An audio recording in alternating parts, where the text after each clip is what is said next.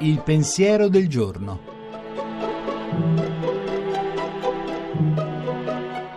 In studio padre Antonio Spadaro, direttore della Civiltà Cattolica.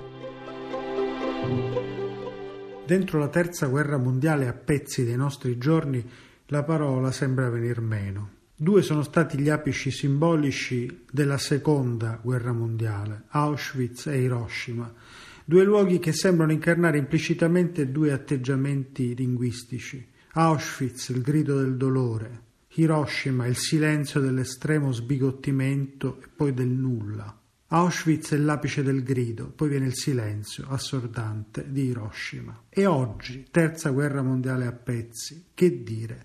Nel secolo scorso, forse più che nelle parole nella musica dodecafonica di Schoenberg e nelle forme dilaniate della pittura di Picasso, Guernica ad esempio, è possibile trovare una forma espressiva coerente al caos vissuto. Il filosofo Emmanuel Levinas alla fine della seconda guerra mondiale si chiedeva se dopo Auschwitz fosse possibile ancora pensare e Adorno si chiedeva se dopo Auschwitz fosse possibile fare poesia.